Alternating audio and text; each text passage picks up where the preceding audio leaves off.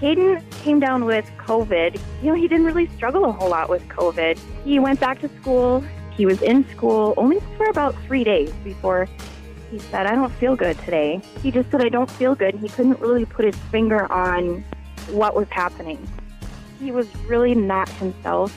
Um, he was extremely sensitive to light. So we were all sitting in the dark.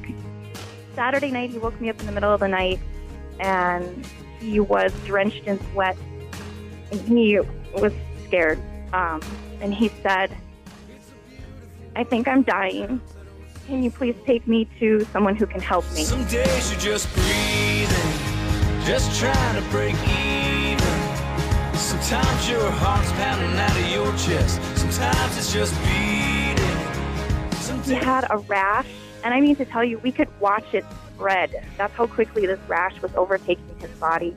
There was this awful syndrome, multi system inflammatory syndrome. Mm-hmm. Some days you're living. hmm And essentially, the way that his body responded to having COVID was to create an antibody that was attacking his internal organs. So he was right when he said, I think I'm dying. He absolutely was. And um, it's the most terrifying thing you can go through as a parent to see your child struggling and not know what to do. Sanford had only seen one other case. As far as we know, North Dakota has only had one other case.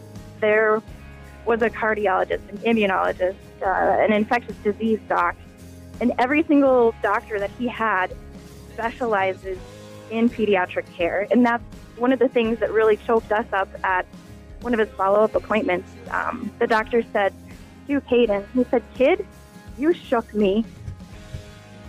He said, I have small children, and after I met you and I went home that night, I didn't sleep at all because all I could think about was how I was going to make you better. Some days you're living. We were absolutely cared for. We had multiple times where his his heart rate was at 128 because that antibody was trying to shut his heart down, and his heart his heart was beating so fast because he was fighting for every breath he took. Hayden did check out of um, the Children's Hospital. They saved his life. Got a heart full of grateful for all you've been given. Yes, some days you just get by.